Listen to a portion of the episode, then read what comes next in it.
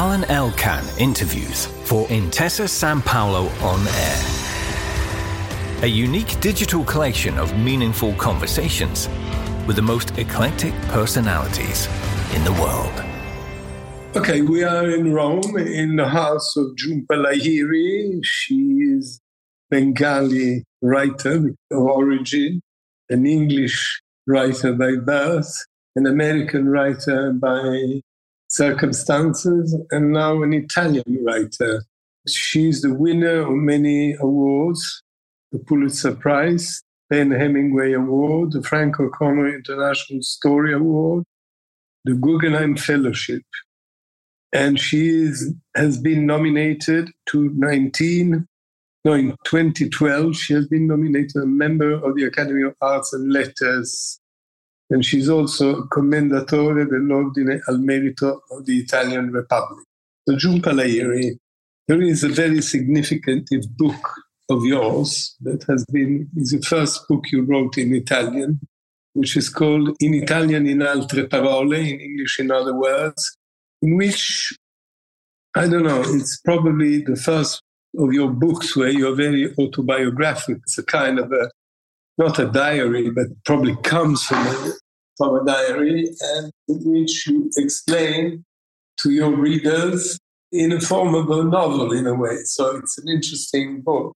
You explain to the readers why suddenly a very famous and well awarded American or English writer who has Bengali origins and family decides to become an Italian writer which obviously in the mind of many is quite odd because most of the Italian writers would love to be translated and well known in the English language.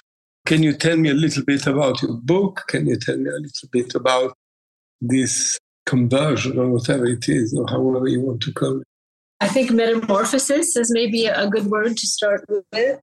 And as a matter of fact, I happen to be in the middle of a new translation of Ovid's Metamorphoses from Latin to English.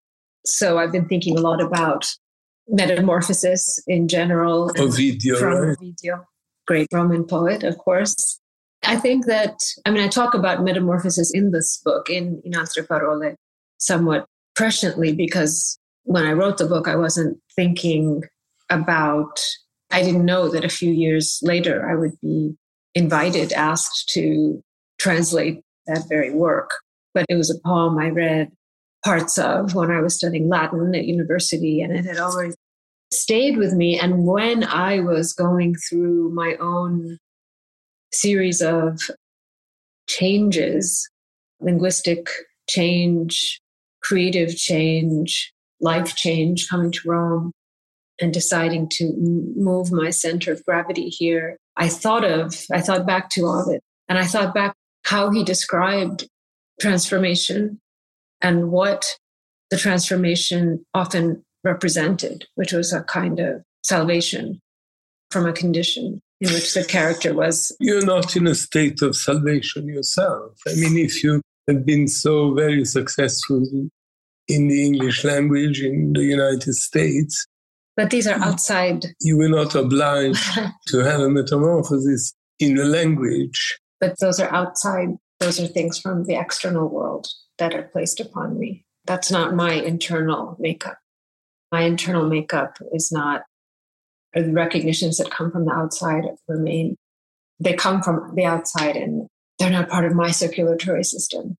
So whatever I was looking for, whatever was drawing me to Rome, whatever was drawing me into the Italian language slowly, mysteriously, whatever brought me here, whatever inspired me to start writing, as you say, as you know, in the space of a diary, which then slowly took shape and became in altre parole, that was a person who was looking for some sort of, I mean, salvation is a very big No. word, but I think I was certainly looking to resolve something. But we have to explain what happened. In other words, for instance, you take an example in the book, at the end of the book, you take an example of Hungarian writer Agota Kristof, hmm. who had to emigrate in France and was obviously obliged somehow because of her condition yes. to change her language. her language. And this is the same for Milan Kundera, and this is similar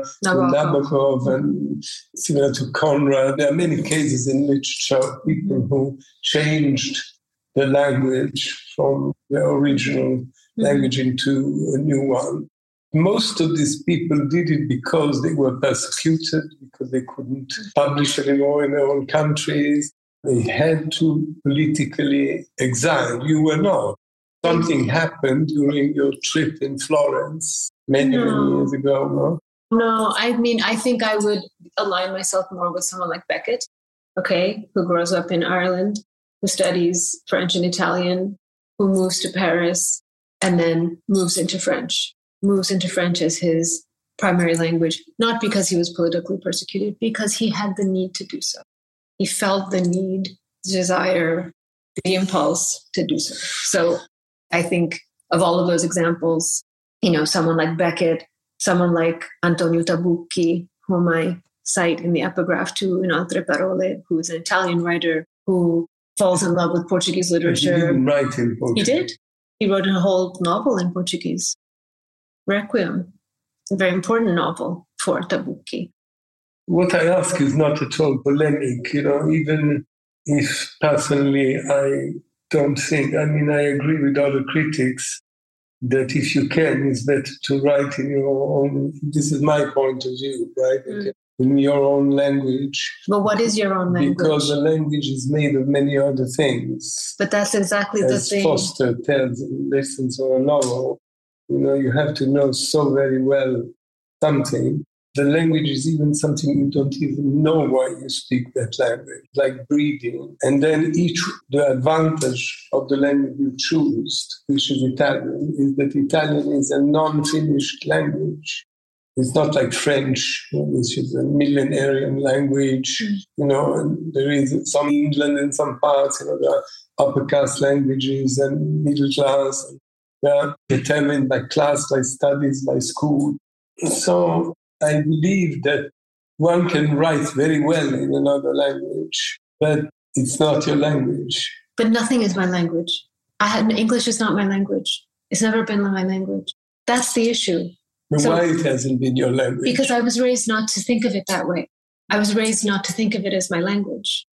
I was raised to think of it as a language of the other. But you went to school in English school, it doesn't, English language. It doesn't matter. I was raised by you lived in America. It doesn't matter. I was raised by my mother and father. I was raised by my parents, and my parents, especially my mother, was always, she insisted that English was a language that other people spoke. That was not our language. That was not the language of But your, then your language would be Bengali. But it isn't that either. Why isn't that? Because I don't know how to read it or write it. So they pretended you to be Bengali without letting you study?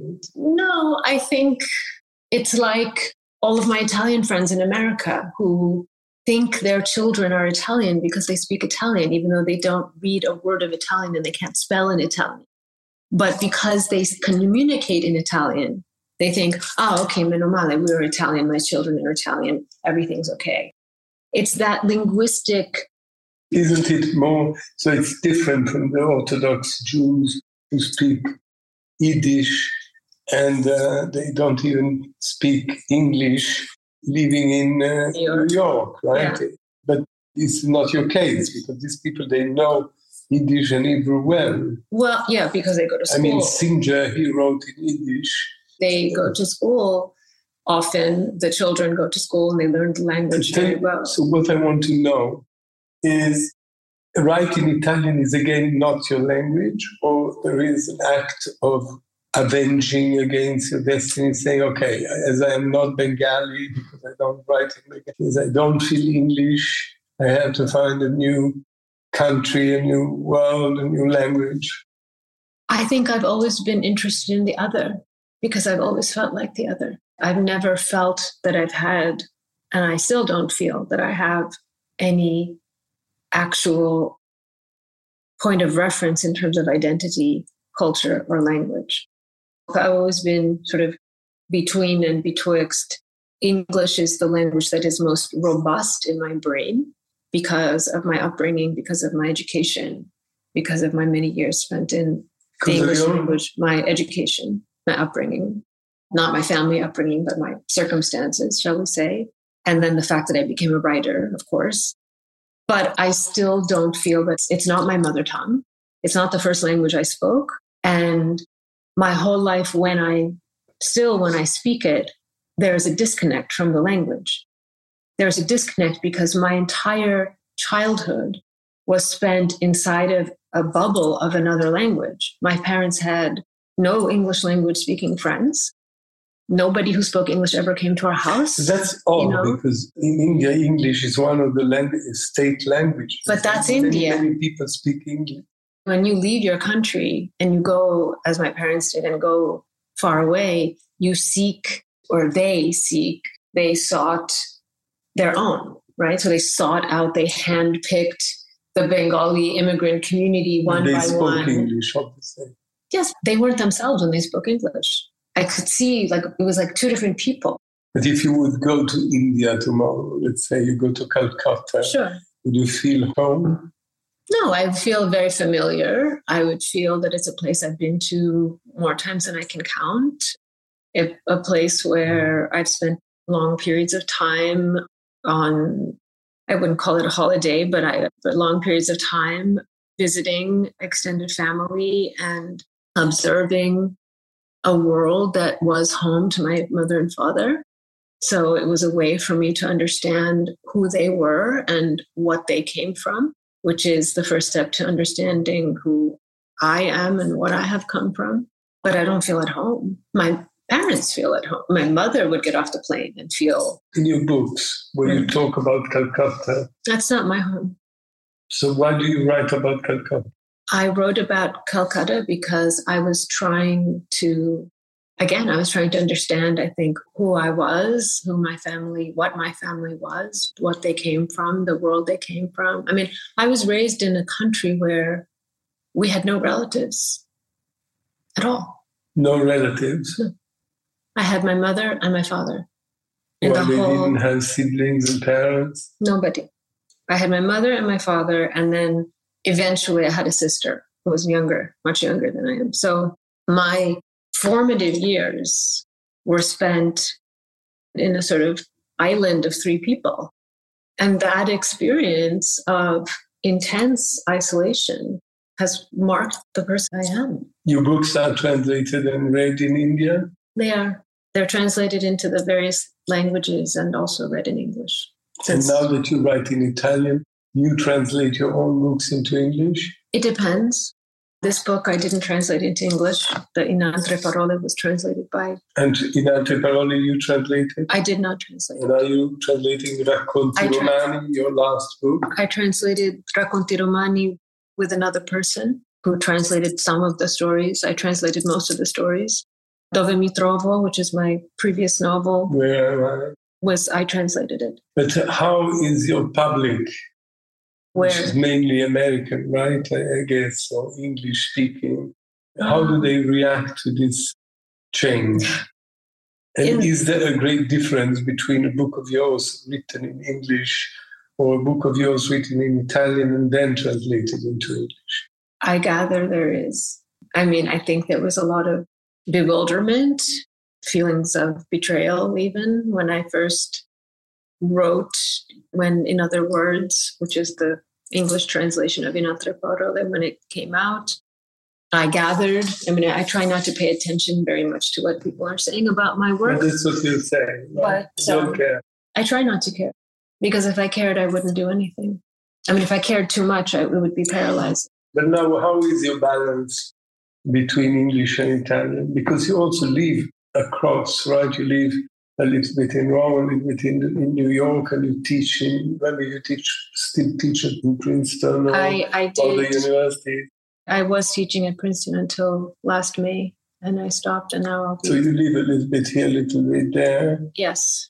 I know that when you, you are there, you feel that the more, you don't feel anymore like before, right? That's what you say. I never did. I mean, I think that was what was clarifying about leaving was that I realized that there was always something, there was an acute sense of failure that I felt being raised in the United States.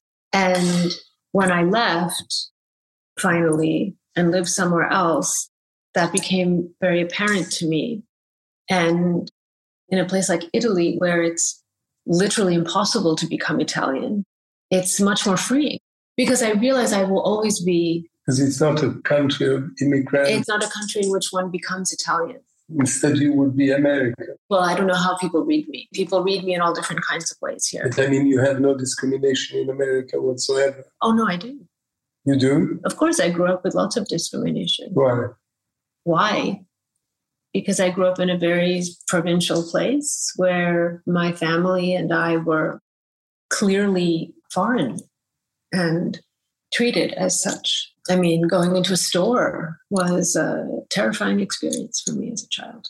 And that's why you don't resent America because of this exchange, this feeling of being mistreated. I don't resent anybody or anything. I don't resent America at all. America is an amazing country in many ways, and it's produced extraordinary or contributed extraordinary things to civilization, to human society. And I think sociologically, it's, it's a fascinating place. And for all of its problems, it has remarkable strengths as a place, as a country, as a culture. I don't reject any place. I don't resent any place. And the United States. I mean, gave you, then if you have been in your family, your enclave family, provincial and remote, then you had your avenging vis-a-vis the world, right? You became a, a writer, you published in very good magazine like the New Yorker, you wrote stories and criticism. I don't know. Is it good, David? you were discriminated in your family life, in your little neighborhood or whatever, but then you have been highly recognized in America, right? They give you the most prestigious award. You are known as a writer, professor in very good universities. So there, there is no discrimination in the sense you have been very well received. Again, those are things that come from the outside. Yeah, but you do them. But that's not my entire life. I mean, I don't go through life.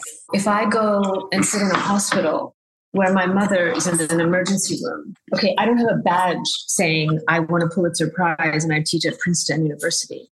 People don't see that. People just see me.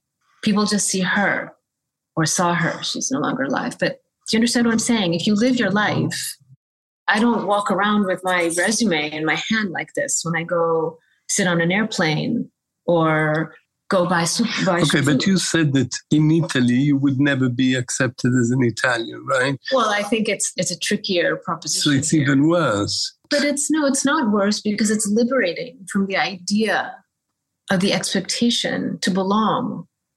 Do you see what I'm saying? Yes, very well. So if my entire childhood and upbringing is a struggle is a doppio struggle to try to belong to sort of this Bengali culture, which isn't even tangible because it's on another continent. And my parents are working with some kind of like portable version of their culture. And I'm not able to fully belong to that, nor am I fully able to belong to American culture. So I feel sort of deeply alienated from what it's like to be an American child and an American teenager and so on and so forth.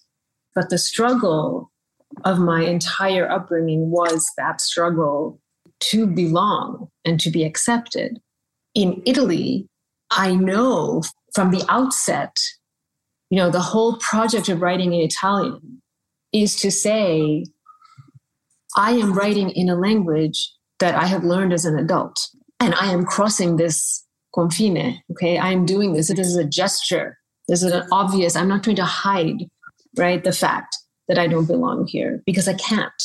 I cannot hide the fact that I don't belong here because of my name, because of who I am, because of how I am, because this is a language I learned, you know, as a fully formed adult and writer. So there's no pretending.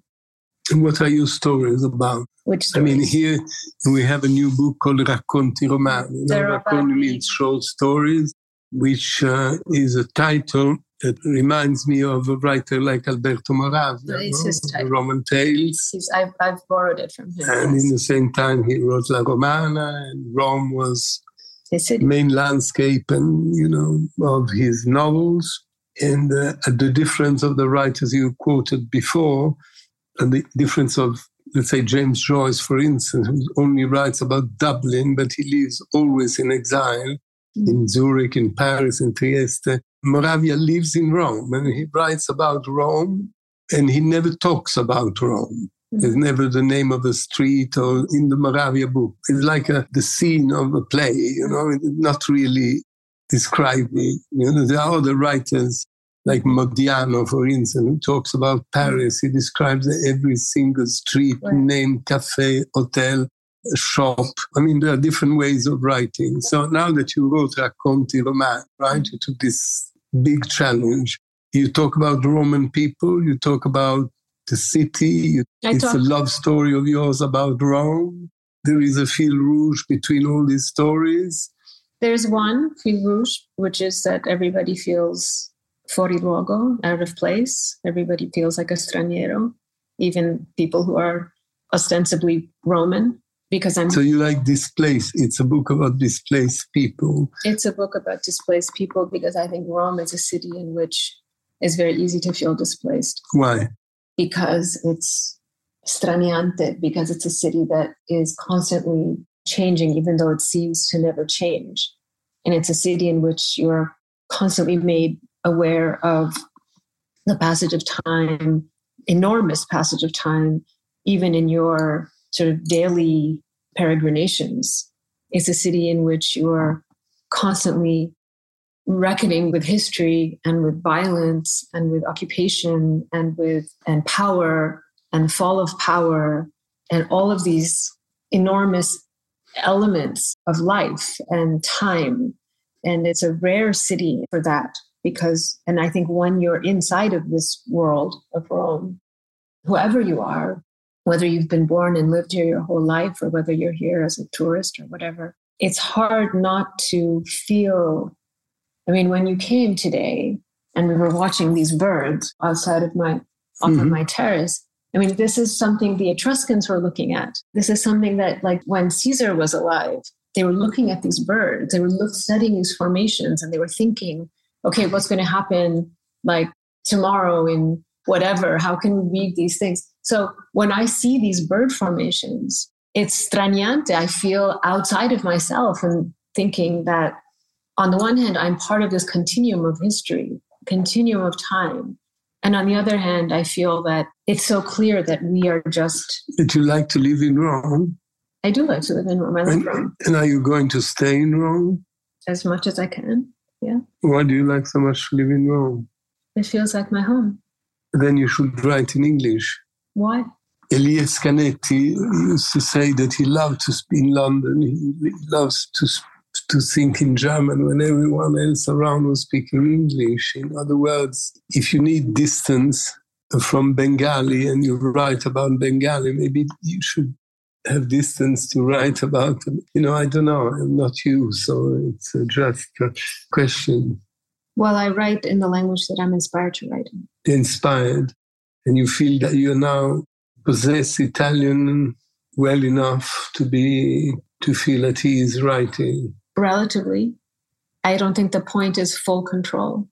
I think the point of writing in another language, But you write about Italian stories. well, the Italian stories can be any stories. But this is not an answer. I give you another example. I had a friend, an Israeli writer called Aharon Appelfeld. He wrote in Hebrew. He learned to write in Hebrew. Obviously, he's an Hebrew writer, but he's a German writer who writes in Hebrew. Or maybe not even German, but uh, Austro-Hungarian, Bessarabia, Carpathian Mountains. I mean, he comes from Czernowitz. Even after 65 years in Jerusalem, even if he writes in German, he still, in sorry, he writes in Hebrew, he still feels like a German, like a European writer. So, what is the thread? So I'm trying to understand who you are. If you are an Italian writer, if you I'm are a person. Yeah, I know, but I'm you keep on talking about a writes- person. I, but I don't have. You can't say one cannot connect me to. Yes, I'm a writer who writes in Italian. I'm a writer who writes in English. I'm a writer who speaks Bengali and some French and Spanish, whatever, some other languages. But there's no direct thread between who I am and language and therefore culture. That's not there. That doesn't exist. I have a, it's like I'm a, as Primo Levi says, right? And we're centaurs, we're composite. So I have these composites, I have these pieces of language that are in me. I have the Italian, I have English, I have Bengali. They circulate But inside. ultimately, forgetting for a moment the language, because after all, all of us have wrote wonderful books in translation in languages we didn't know. I love the Russian writers and I don't speak. Russian, right? Yes, of course. Um, so it means that what is also important is what you write about, what kind of characters you invent, or what do you want to say. Mhm. Then, after all, if you say it in Hebrew, Italian, German, It English, it doesn't really matter. I mean, yes and no. It, it does, of course, because the language is important, because literature is important. Each literature, Latin, as you said, Greek, French, English, Italian. But nevertheless, I'm sorry, there's a, a software right inside that is what you tell. So, what is what you tell or what you have tried to tell in your novels, in your work?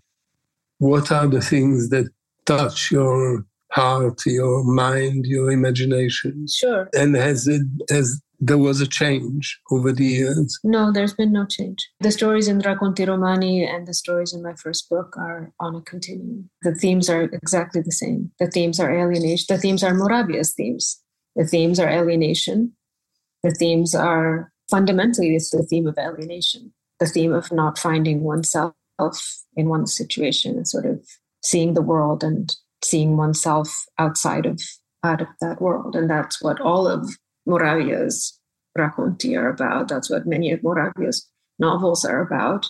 The themes of disease, you know, lack of ease, lack of comfort, lack of feeling in, in the right place.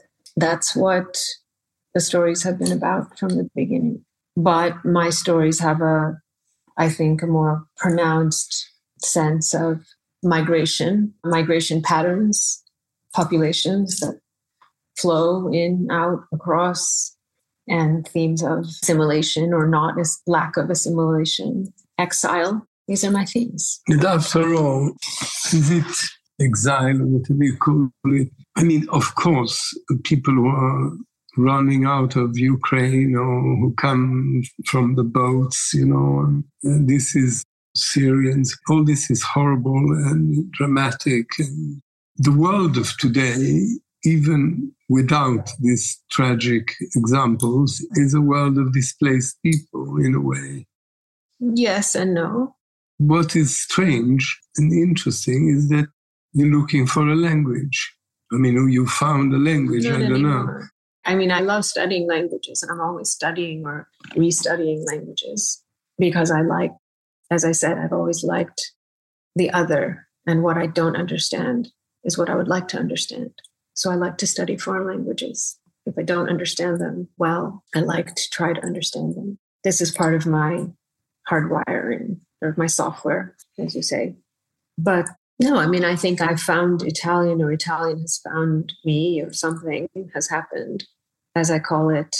I think I talk about it in the book. I talk about it as a as a graft, an innesto, and so it's like a new part of me that's growing, growing.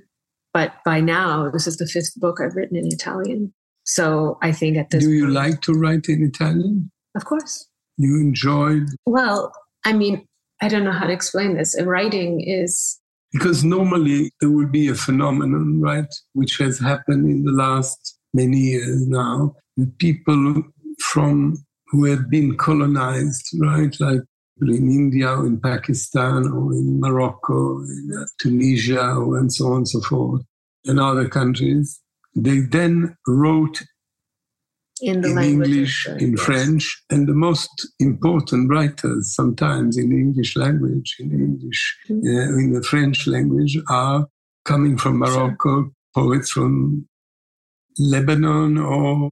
Egypt, and then the same in English. You have uh, mm-hmm. uh, people like Rushdie or and many others who mm-hmm. come, you know, from Kureishi to Naipaul and others who all coming from other countries and they became the English language writers. So you could be one of them in a sense, but you made another way. You made it in another way.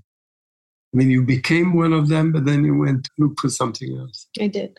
I think it's Baudelaire, it's just conversational, mm-hmm. says, au fond de l'inconnu, chercher du nouveau. Mm-hmm. No? Mm-hmm. So maybe you have a need to find always something new. Probably.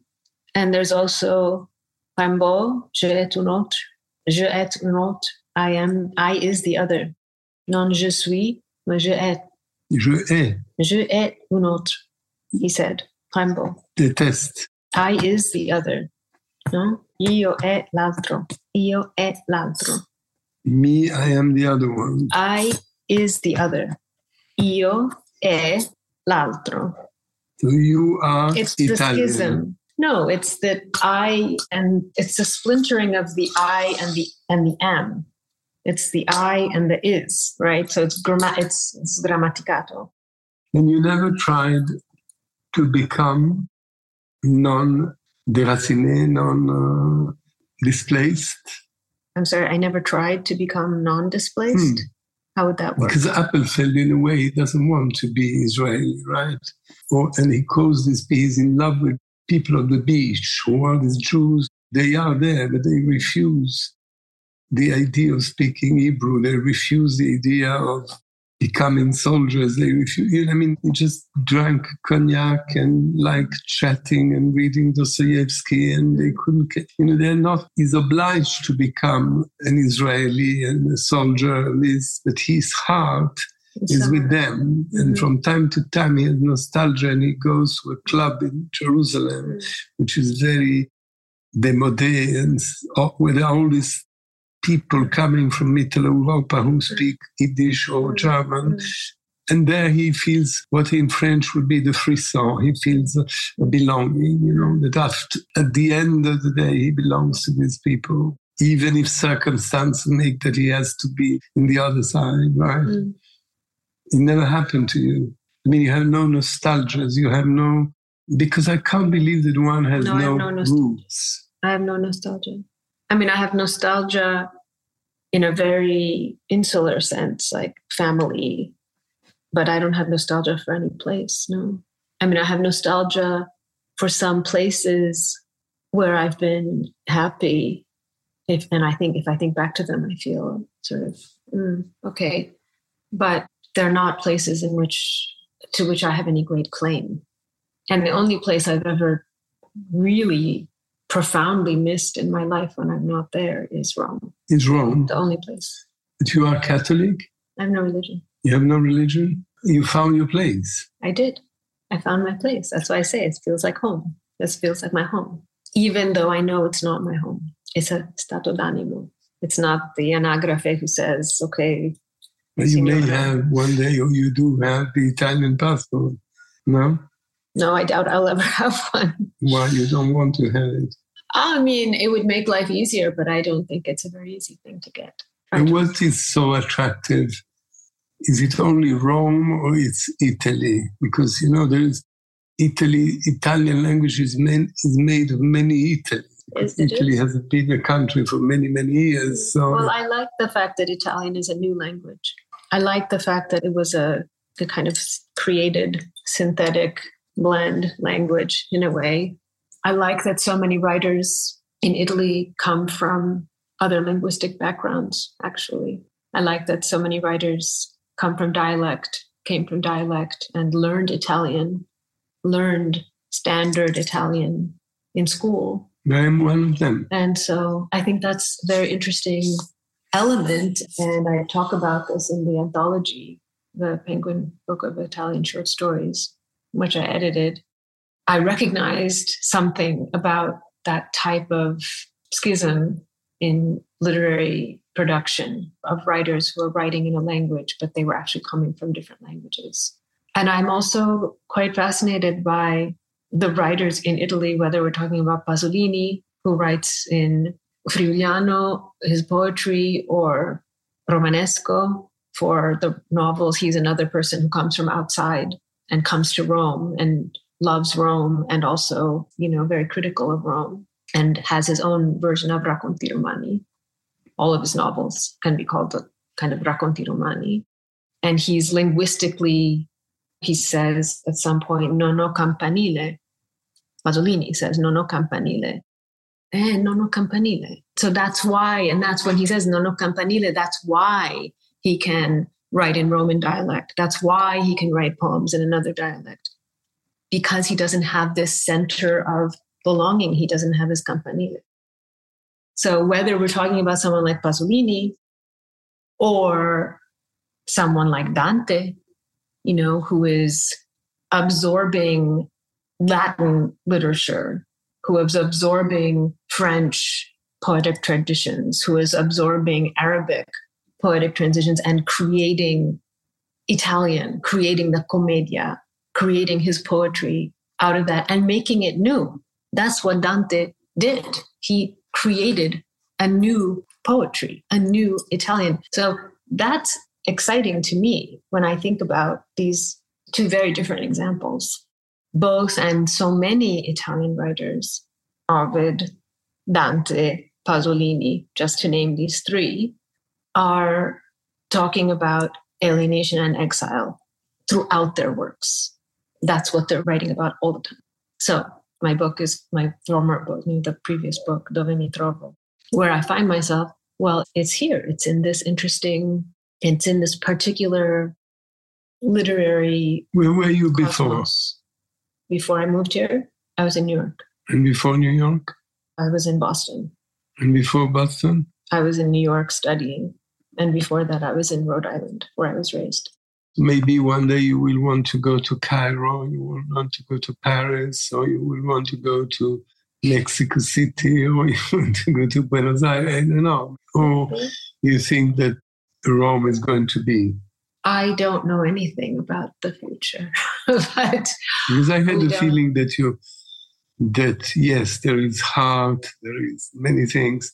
There is also challenge. I mean, when you challenge with your dictionary, with yourself to learn this language, and then you still need the dictionary, and then slowly you don't need it anymore. And then you, you listen to things, you really try to understand and to learn this language. But I think because I'm writing in Italian, that will never cease.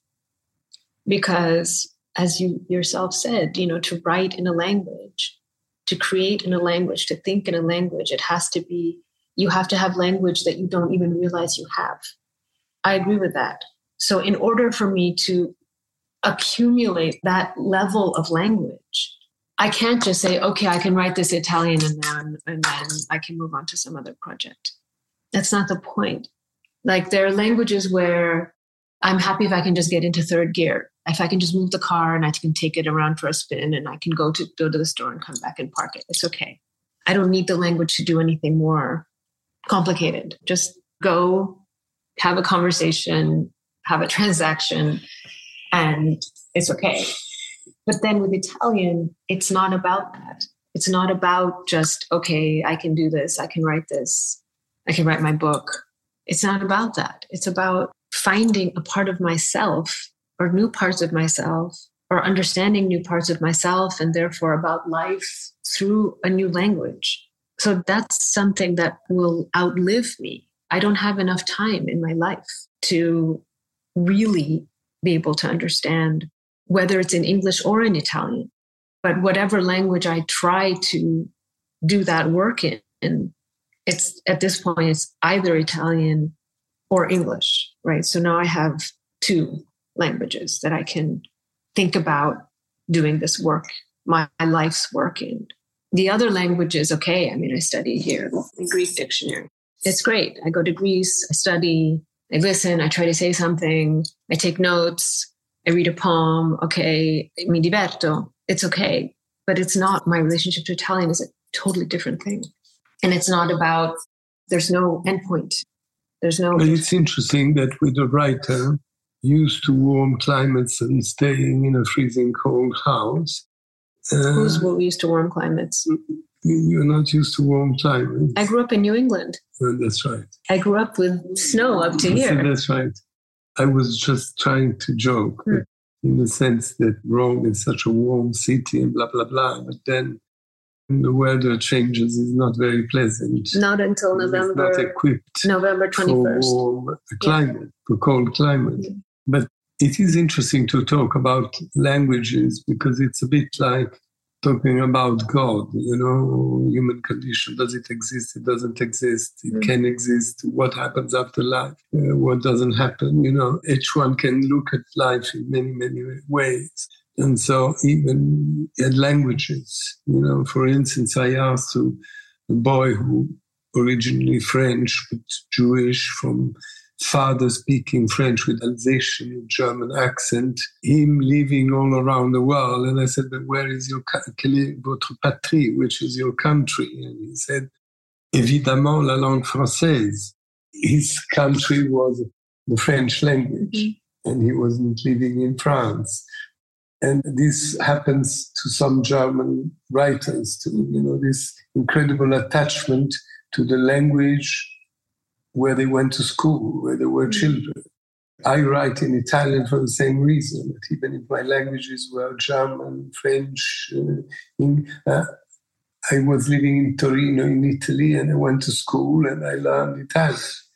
And then I thought, my mother is Italian, I live in Italy, I, I will write in Italian. But since then, I lived everywhere in the world and I always wrote in Italian because it's automatic. You know, when I write, I write in Italian. When I ask for a coffee, I ask it in, or I watch television in various languages. And I open a copybook, I write in Italian. But I can write in French mm-hmm. as well, but I didn't go to school in France. Mm-hmm. So I do not feel confident, you know. Well, most people feel that way. I mean, most people don't want to write in another language because it's very uncomfortable. It is. It is very uncomfortable. Uncomfortable. So you have to want that experience. I mean, I mean, Alain Elkann, you understand? Alain Elkann. Yes. I'm published in, in English. Yes. For instance, also in France, but they don't like me in France. They just medium because I am French. So why should they translate my books from Italian, right? Mm-hmm. So am I an Italian writer with the name I have? Why does mm-hmm. Can is he an Italian writer? Yes, I am. And even the name. So at the end of the day, I solve my problem in another way. I'm not interviewing myself. I just to try to go on with you. Is when they ask me, "What do you are?" You know, I remember interviewing David Bailey, the photographer. He was very annoyed with me. He said, You look posh. I hate posh people. you look French. I hate French men. And then he says, Where are you from? I said, I'm Jewish.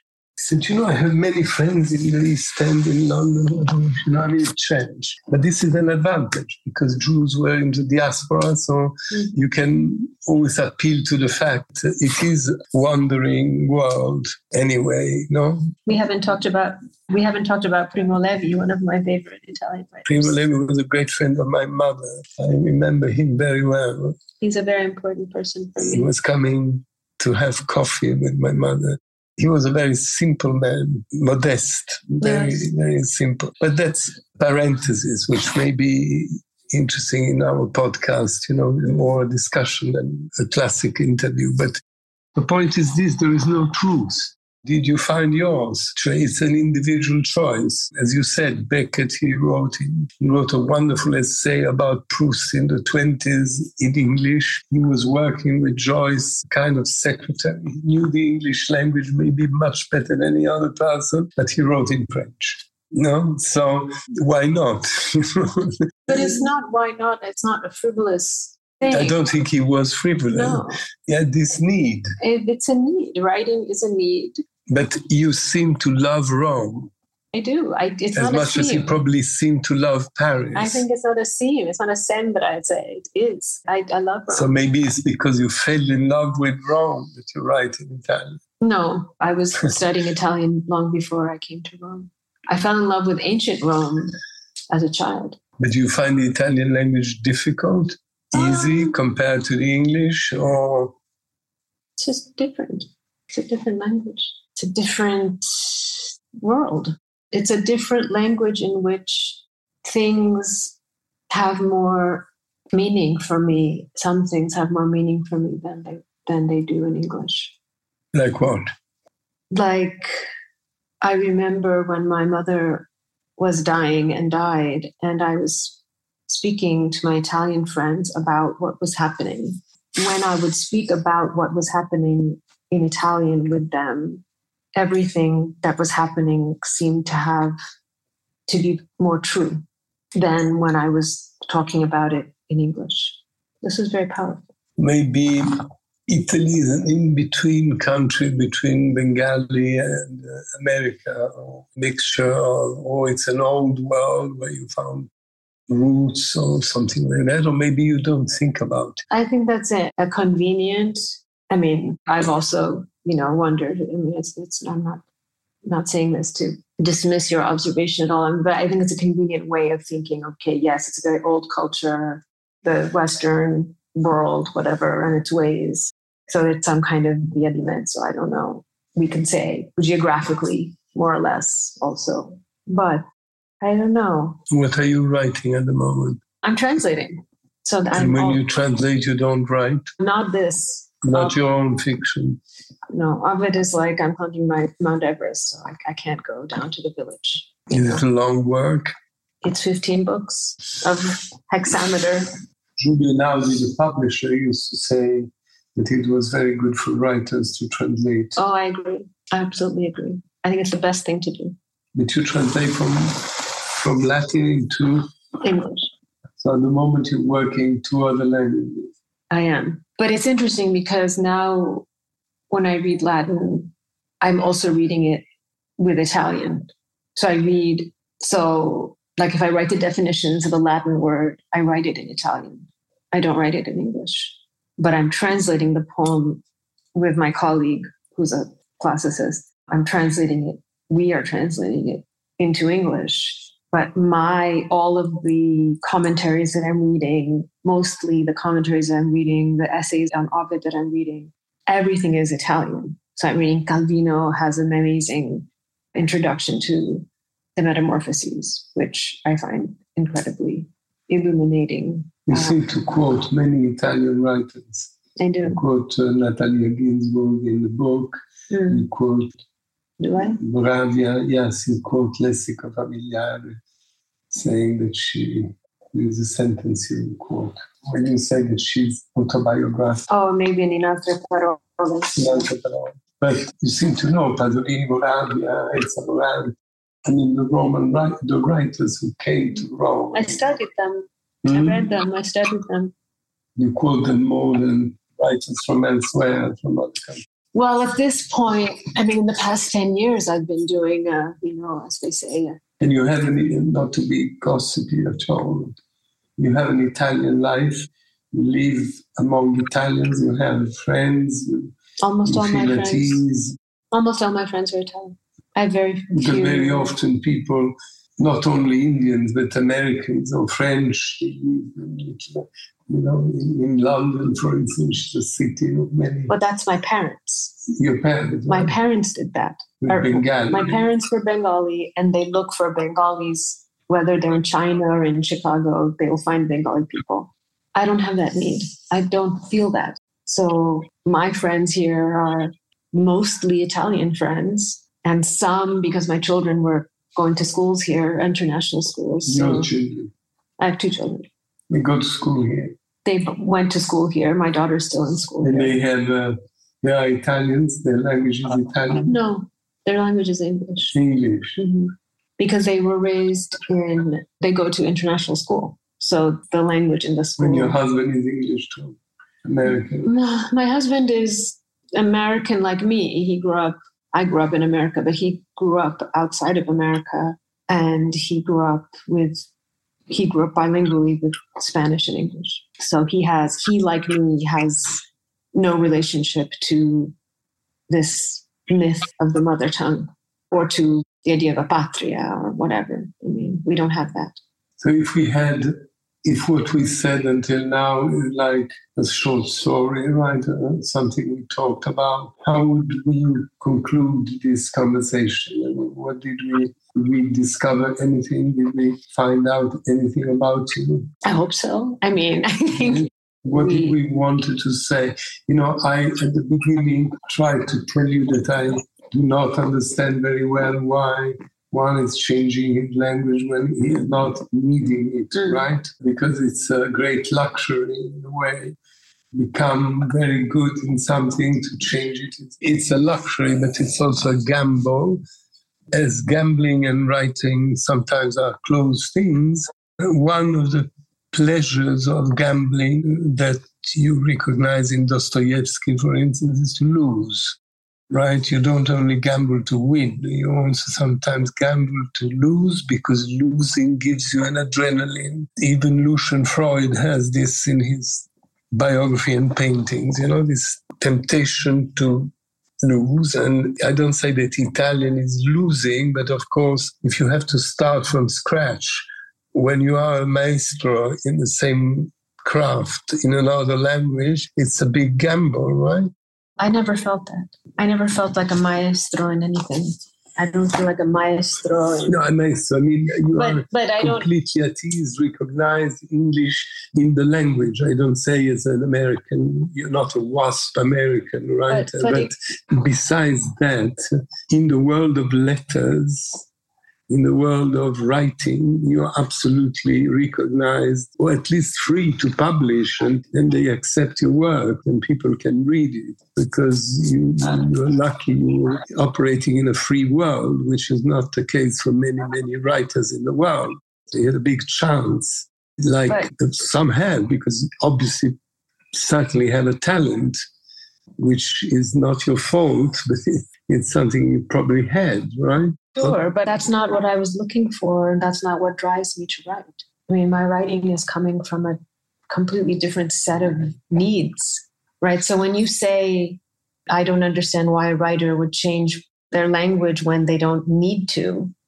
You I say, would, I need it. I would counter saying, I needed to. Fine, I accept it. I needed to because, as you know, see here, I'll read you what Tabucchi says which explains what I also did. And he says, avevo un bisogno, bisogno, avevo bisogno di una lingua differente, una lingua che fosse un luogo di affetto e di riflessione. I needed another language, a different language, a language that was a place of affection and, and reflection. That's the way it is. That's what I did. That's what he did. That's what I did. It's a bisogno. So need. I need. You needed, I needed another it. language. I needed another language. Thank you. Thank you. Alain Elkann interviews for Intesa Sanpaolo on air. A unique digital collection of meaningful conversations with the most eclectic personalities in the world.